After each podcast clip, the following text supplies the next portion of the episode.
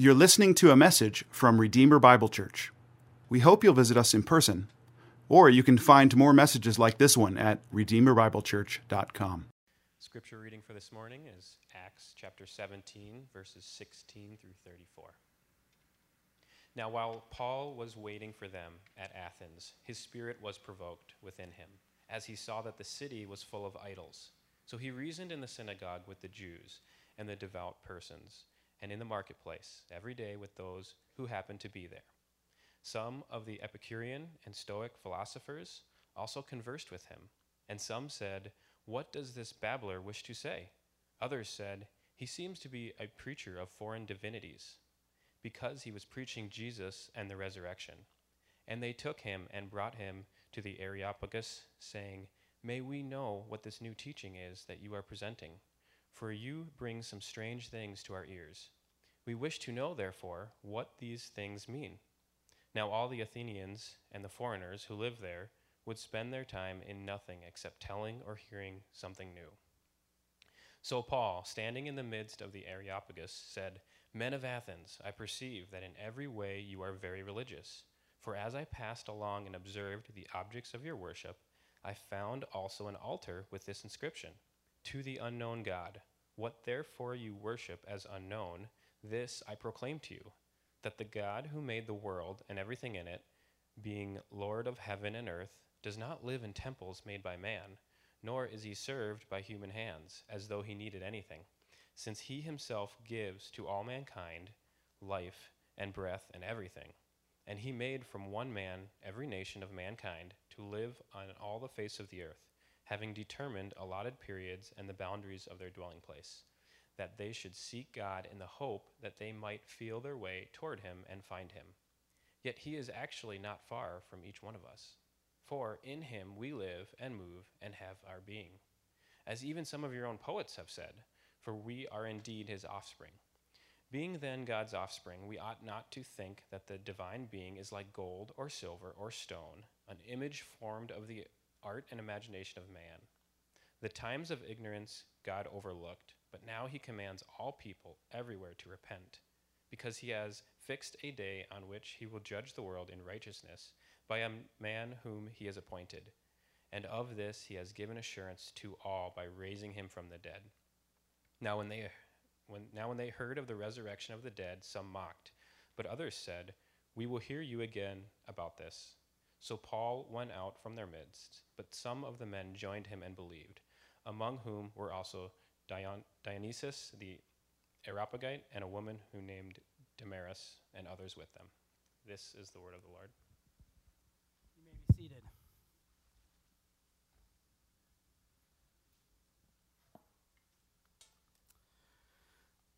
Let's pray as we look at Acts, before we look at Acts 17. Father, we come to you because you have the words of life. And we are poor and needy. And so we indeed need to hear from you. We need you, Lord, to be our guide in whatever circumstances we find ourselves in this morning. So I pray that you would use Acts 17 to transform our lives. We pray this in Jesus' name. Amen there is a scene at the beginning of the movie The Bourne Identity where the film's protagonist, Jason Bourne, is sitting in a diner trying to figure out who he is and why he has a gun, uh, six passports, and some money in a stashed away in a safety deposit box. And Bourne also notices that he's aware of certain things that normal people aren't aware of. In the scene, Bourne says this I can tell you the license plate numbers of all six cars outside. I can tell you that our waitress is left handed, and the guy sitting up at the counter weighs 215 pounds and knows how to handle himself. I know the best place to look for a gun is in the cab of that gray truck outside. And at this altitude, I can run flat out for a half mile before my hands start shaking.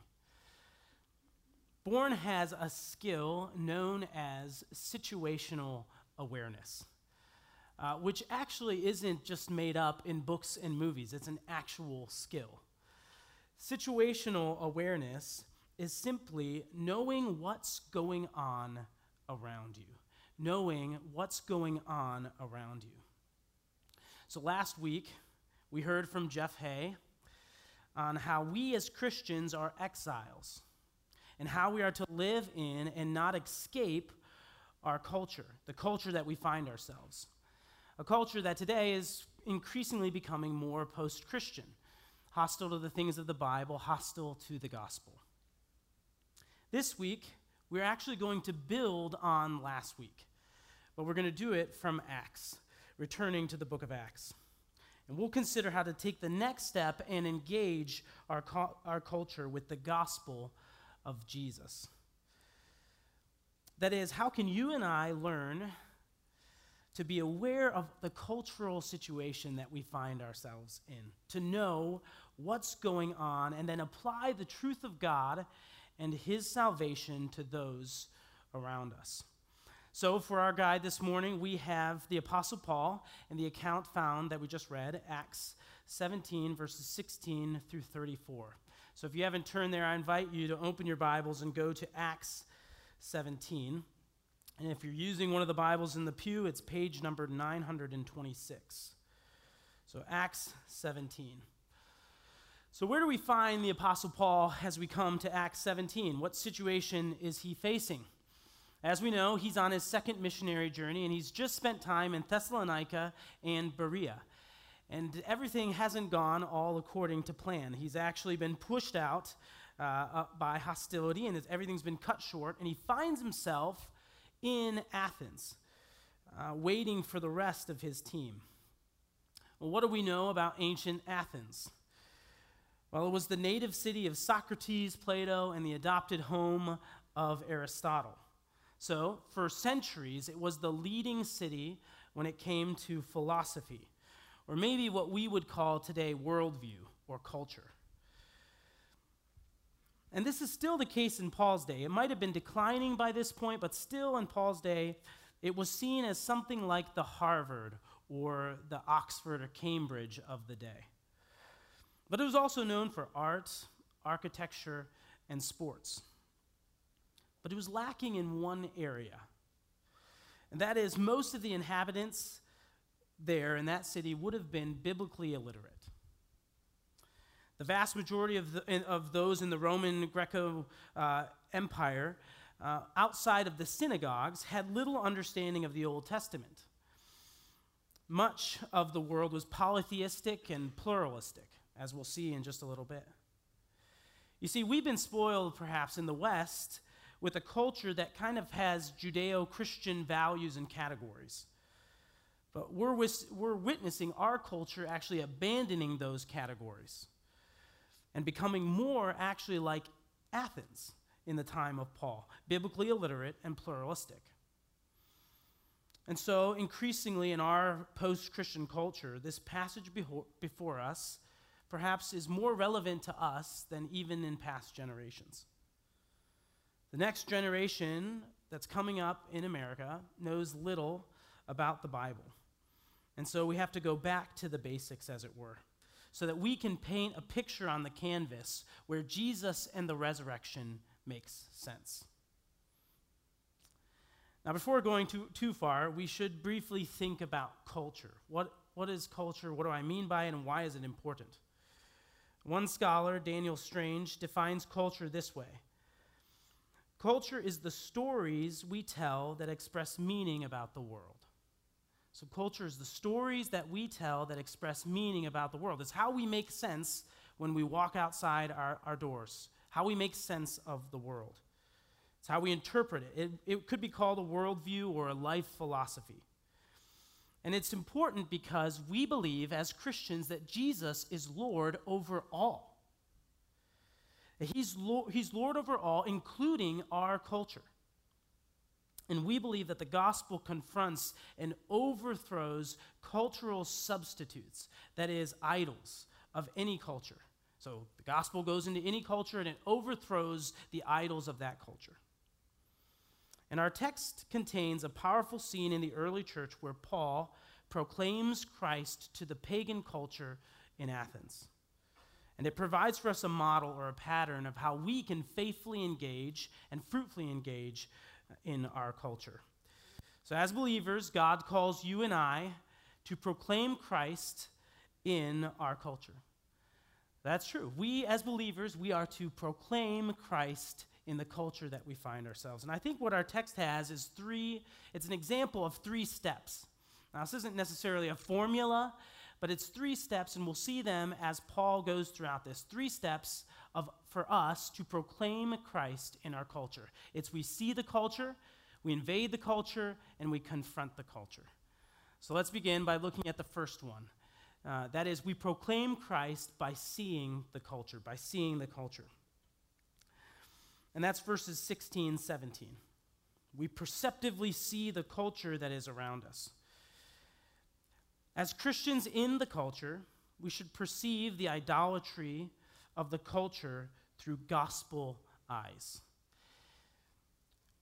Have you ever walked into something that was right in front of you? I remember I was walking on the sidewalk with a group of friends, and it was we were all like clustered around, and I went to say something to someone behind me, and wham, I ran into a lamppost.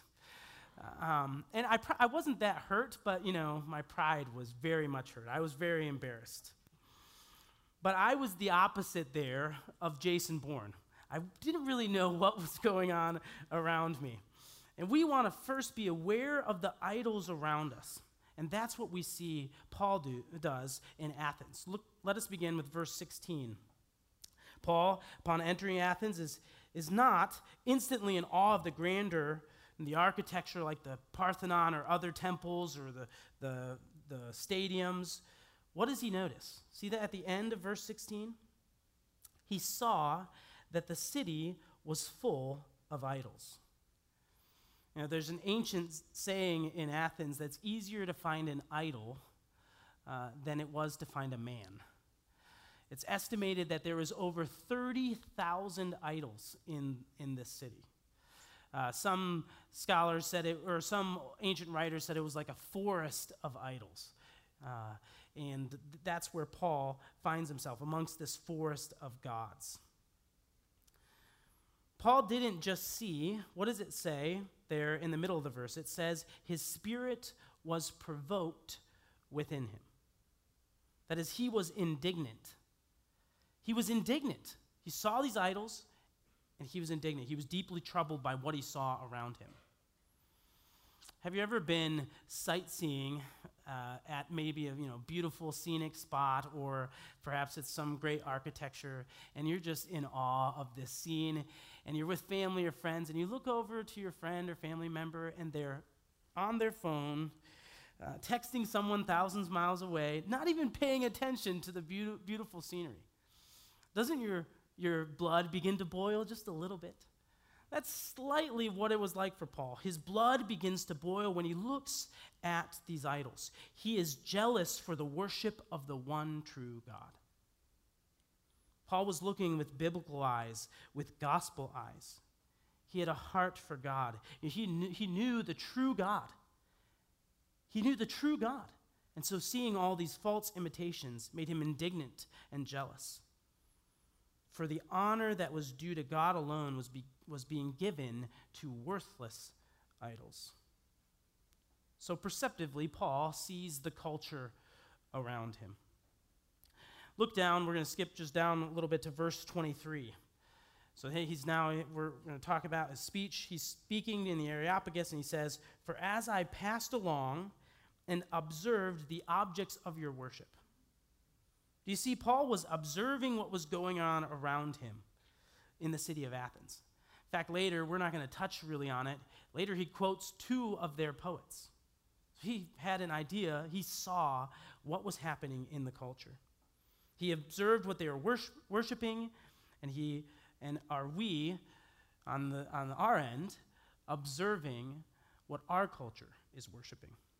How does Paul do this? And how can we do this? Well, first, remain faithful to God. I recall John, 1 John 5 21. Little children, keep yourselves from idols. We need to be aware without fully embracing. And one of the things that Paul recognizes the city was full of idols is because he's not worshiping those idols. Keeping God, then, first at the center of our hearts is our first priority. Because, like Athens, there are thousands of idols around us.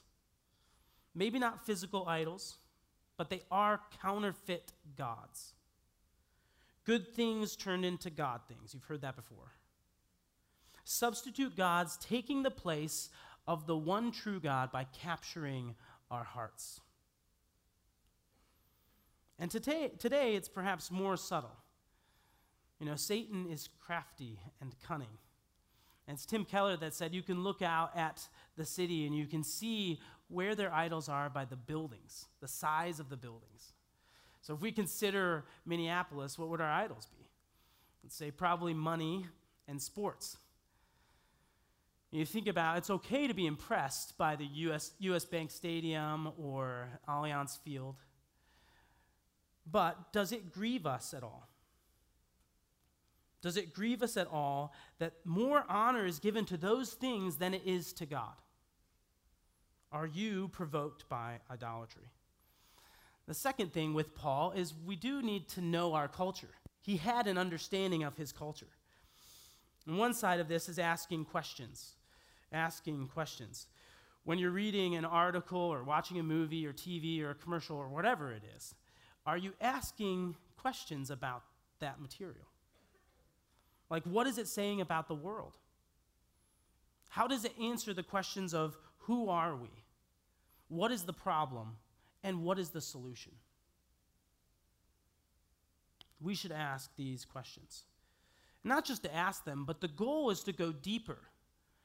To go deeper than our culture when thinking about what they're doing. So I think about sports with this. You know, we should go deeper than the culture around us with regard to being a fan of sports or being involved in sports. Realizing that for many, sports is more than just a hobby, it's life, it's their worship. Are we seeing the underlying idols, the God shaped holes that they're attempting to fill with their sports? It could be like belonging or community or identity and hope. Are we seeing those? And are those our inroads to what the gospel actually gives people? Same would be true on, the, on one side of politics. Are we seeing that the heart, for most, for a lot of people, is desiring security and happiness or meaning, and they're desiring those things as gods? Or it could be salvation. You know, looking to a political figure or a political party to save us from the collapse of civilization as we know it. And this is regardless of party. We tend to think if only our candidate was in office, then we'd have the right laws, the right judges, and then we'd finally be secure. It's a way of having functional saviors. And like Paul, it should grieve us, first of all, when we see that in our culture. It's not just sports and politics, it's all thousands. We should perceive what is the underlying, what is the underlying motives of the hearts of those who run into the, who, who follow those idols. Paul is listening, he's observing, and he's connecting, and so should we. We should see the culture around us and not just blindly run into that lamppost. So, are we perceiving the idols at the root of many that make whatever it is, the center of their lives. Paul's response there in verse 16 or verse 17 is for him to just go do what he's always done. And he reasoned in the synagogue with the Jews and devout persons, which, side note, is interesting seeing how he's just been kicked out of two synagogues. So he's still doing the synagogue thing. Um, so he doesn't lack courage. But then also, he, he goes one step further than that, and that brings us to number two. So, first, we have seeing the culture. We see that as his first step. The second is we proclaim Christ by invading the culture, by purposely invading the culture around us, and that's in verses 18 through 23. So, Paul was indignant, he was provoked by idolatry. And in that, he not only proclaims Christ in the synagogues, but he also moves into the marketplace. what's called the Agora. And he goes into this setting and he preaches Jesus and the resurrection. He preaches the gospel. Now, the marketplace in ancient cities was really the cultural hub of that city. And it's hard because we don't really have an equivalent in today's society. It would not be like the same thing as hanging around Target or going to the Mall of America. It wouldn't be the same thing. The marketplace was the place for basically everything in the Greco Roman world. It's where people would go to get, for instance, their news. And oh, did Paul have some news for them? So he goes down, and news gives them news like they've never heard before the good news. And in this, he gains the attention and converses with two groups. You see that there when we read it before? The Epicurean and Stoic philosophers. You can see that in verse 18. Now, a little background Epicureans were essentially hedonists. Uh, pleasure is the supreme good in life. Uh, they have tried to avoid any anguish. While Stoics uh, would have been pantheists who were all about self control, uh, they sought to be imperturbable. And these were the two primary philosophies of the day in Athens. And Paul has gained their proponents' attention with his preaching. And in verse 18, this is what they say. Look what they say. They say, What does this babbler wish to say? You know, bla- babbler, if you haven't noticed, is a derogatory tor- term. Uh, it means uh, the bird that picks up seed and then spits it out. The idea is that Paul is this just this ignorant attention seeker who has gone out and he just has gathered this extraneous, extraneous information and he passes it off as if as if he knows what he's talking about. Now, I had a friend who he loved to argue. And uh, so he'd get in an argument, and then he'd go away, and he'd just look up YouTube videos. And he'd like memorize these YouTube videos and come back arguing with you without really fully understanding what in the world he was talking about. He was a babbler. And that's what they accuse Paul of being. Others said he seems to be a preacher of foreign divinities because he's preaching Jesus and the resurrection. So, just so we know, Paul's been preaching, but they haven't been hearing. So that plays into a little bit of the context of what Paul's going to do next. This group takes him to the Areopagus, which is named after the hill, Mars Hill. You probably heard that before. Uh, but this here, when he's taken to this, this is a group of people. It's a high council. Think like the Supreme Court. They said, This, what you're teaching, this is new to us. And we want to hear more about what you're saying. Can you explain to us so that we can understand? That's verses 19 and 20. And verse 21 is an aside saying that Athens was really interested more about what was new than learning what was true.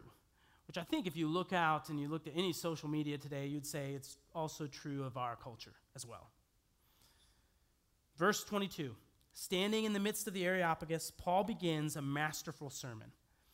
Now, it's a pretty short sermon, uh, it's only two minutes long. Some of you are thinking, I kind of wish we would move to that.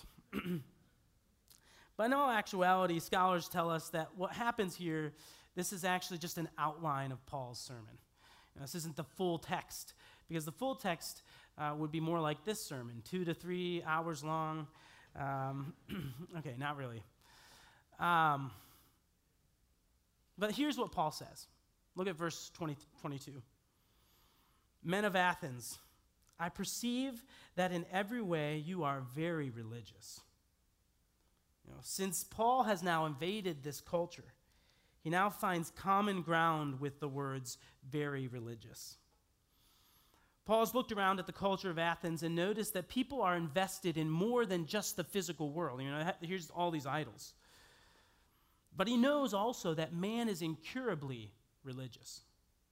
Incurably religious. This is a lot like in our day if you were to go up to someone and say, I can really tell that you care a lot about spiritual things. It's kind of a meaningless term, but it is a good starting point to get, to get into the conversation. Verse 23 I found also an altar with this inscription to the unknown God. They're so religious that they don't want to risk leaving any gods out. See, pagan gods were always meant to be a means to get you something, whether it's wealth, prosperity, uh, or wisdom. And they didn't want to leave any god out and so possibly incur that the wrath of that god. And so uh, they created a just in case God. You know, this just in case God, if he's not among the thousands, we're going to create a statue that's unknown and say, nah, this statue is for you. It was always for you.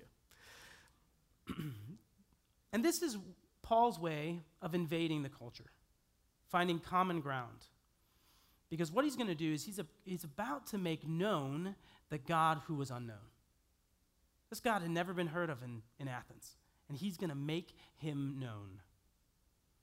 What therefore you worship as unknown, this I proclaim to you. That's going to move us to the third, the third step. Before we do that, how do we take our faith into the marketplace? How do we do that? How do we invade our culture? Well, I think we do it similar to the Apostle Paul. I don't know if you caught it when we read uh, he went into the marketplace what? Every day. And that's exactly day by day, that's how we do it.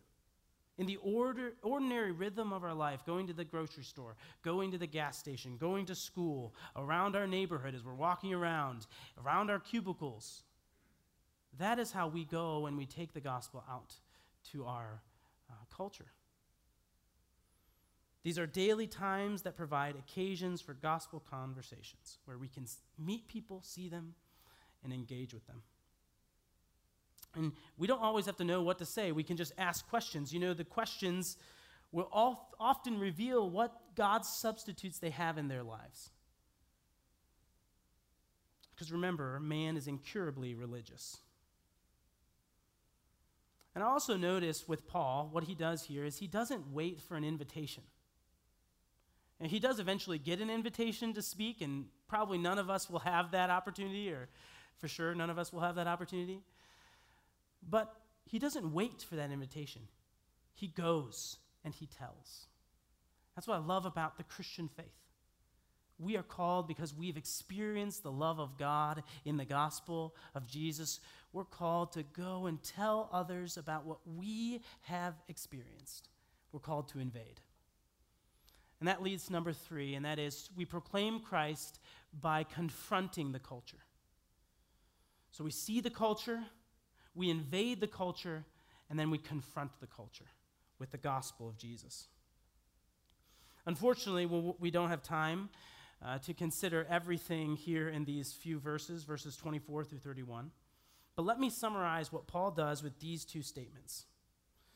So in the Bible, God makes man in his image, he creates mankind. But idolatry flips that on its head. It does the opposite. It makes God in man's own image. Do you see how it's the opposite from the other? And you don't if you believe one, then you don't believe the other. And that's what Paul's going to show. He's doing what Francis Schaeffer said, blowing the roof off the current house so that the occupants will seek shelter elsewhere. Well, Paul's about to blow the roof off the house. And he does it with four points as he confronts these Athenian intellectuals. First point, Paul says God is the creator of the universe. God is the creator of the universe. Verse 24, the God who made the world and everything in it, being Lord of heaven and earth, does not live in temples made by man. Think about what Paul sees. I mean, he's, look, he's looking around, and there are temples all over. And he rightly is, thinks that these hearers think that what they need to do for a new God is build a temple for him to live in. But the truth is that the living God does not need a house built for him. Why? Because he's made the entire universe. God is not found in temples, and he's not found in churches for that matter. Any more than he's found anywhere else because God made it all and he owns it all. And just like nowadays when you buy something, you know, toys for my daughter says made in China. So everything on earth has the stamp that says made by God. God is the creator. Second point because God is creator of the universe, he is also the sustainer of our lives. Verse 25. Nor is he served by human hands as though he needed anything, since he himself gives to all mankind life and breath and everything. So Paul has seen how sadly they would take their offerings, you know, an offering of food to this temple to, to meet the needs of that God. And he says, You cannot give God anything because you have nothing to offer him.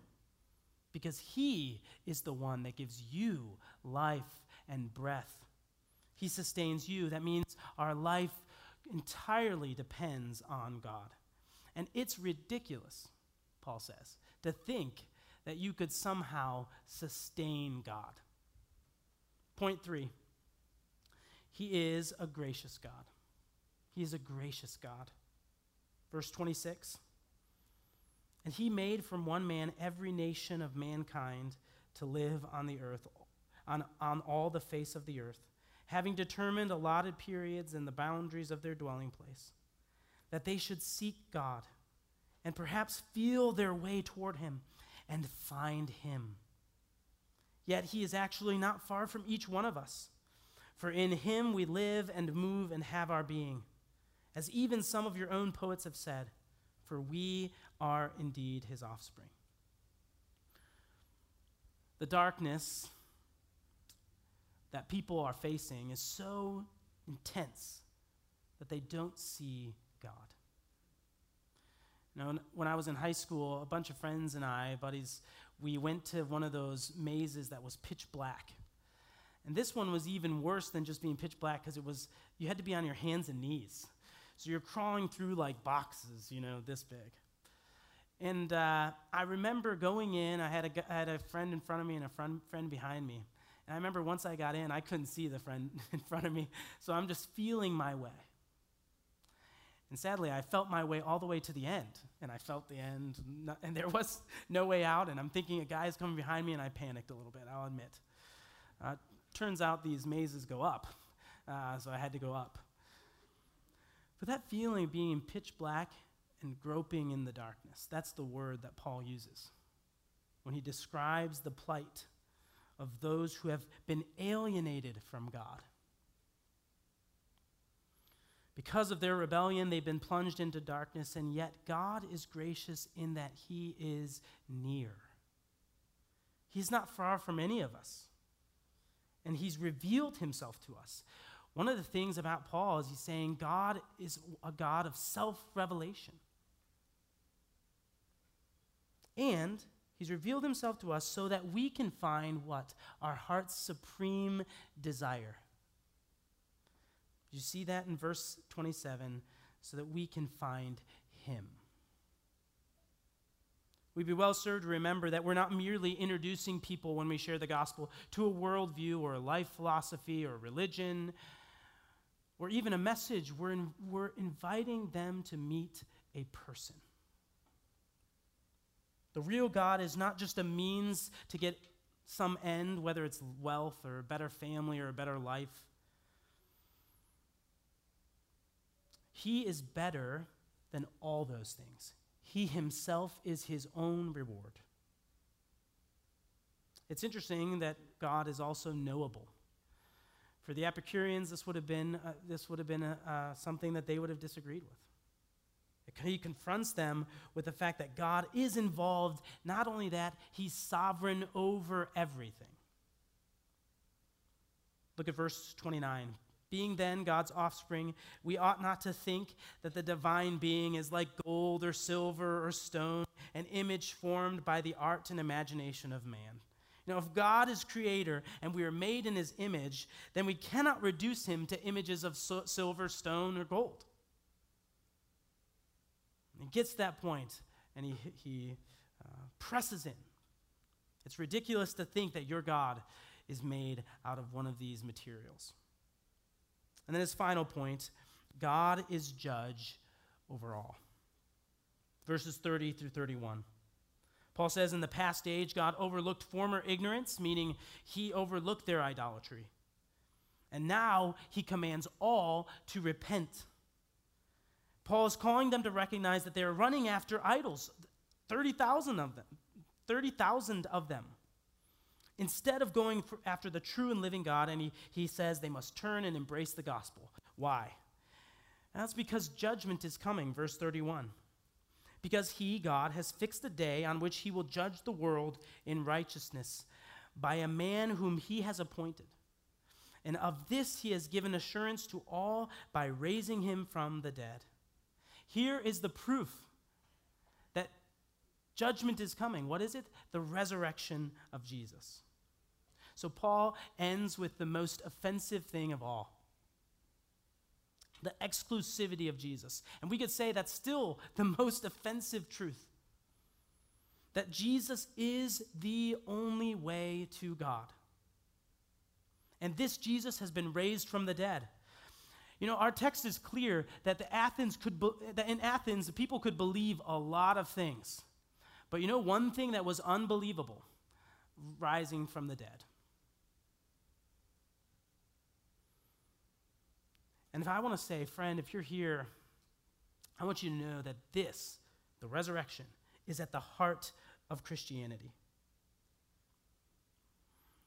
The heart of Christianity is that there is an empty tomb. It's why we sing like we do, it's why we gather here. And it's why we proclaim Christ to others, because he is alive.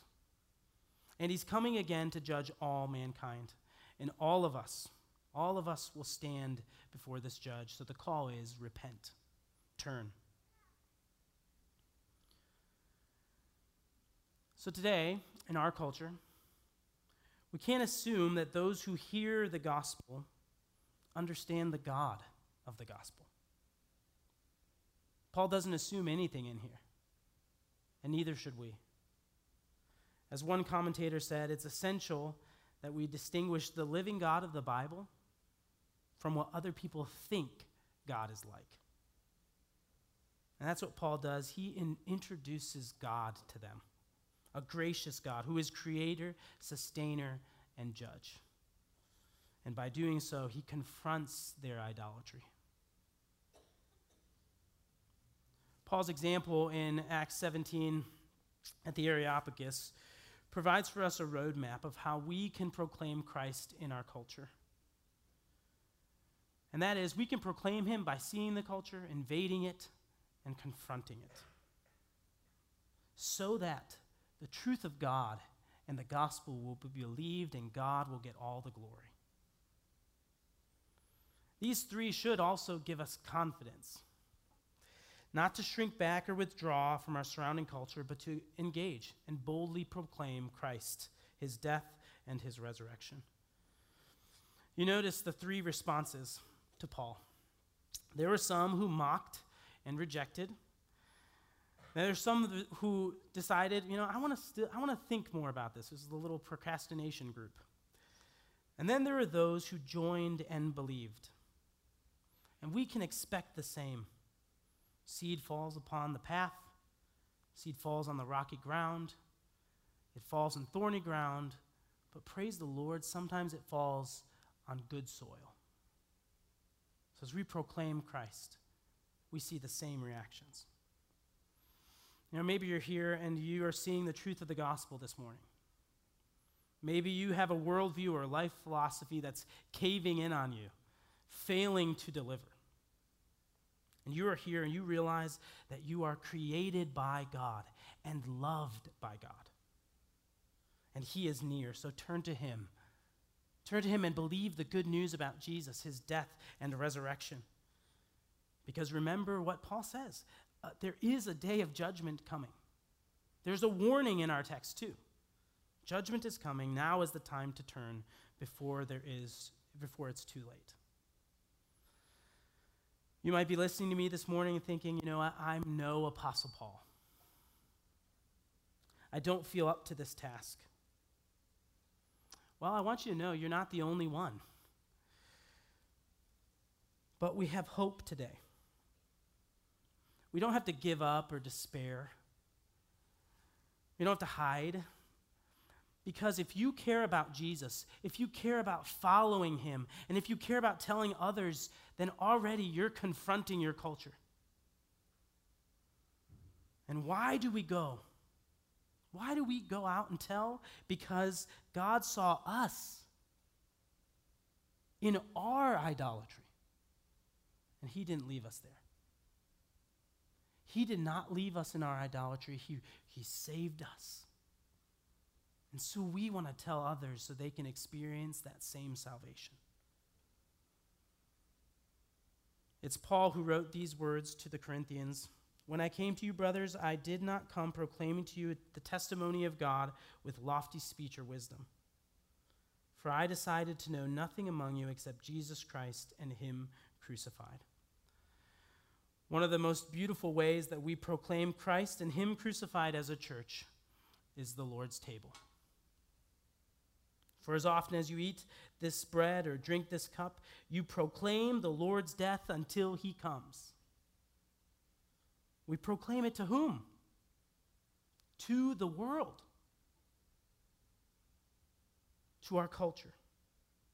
So, in a few moments, those who have given our lives over to Christ, who've been baptized, we're going to take the bread and the cup. And in doing this together, we say to our culture Christ has died, Christ is risen, and Christ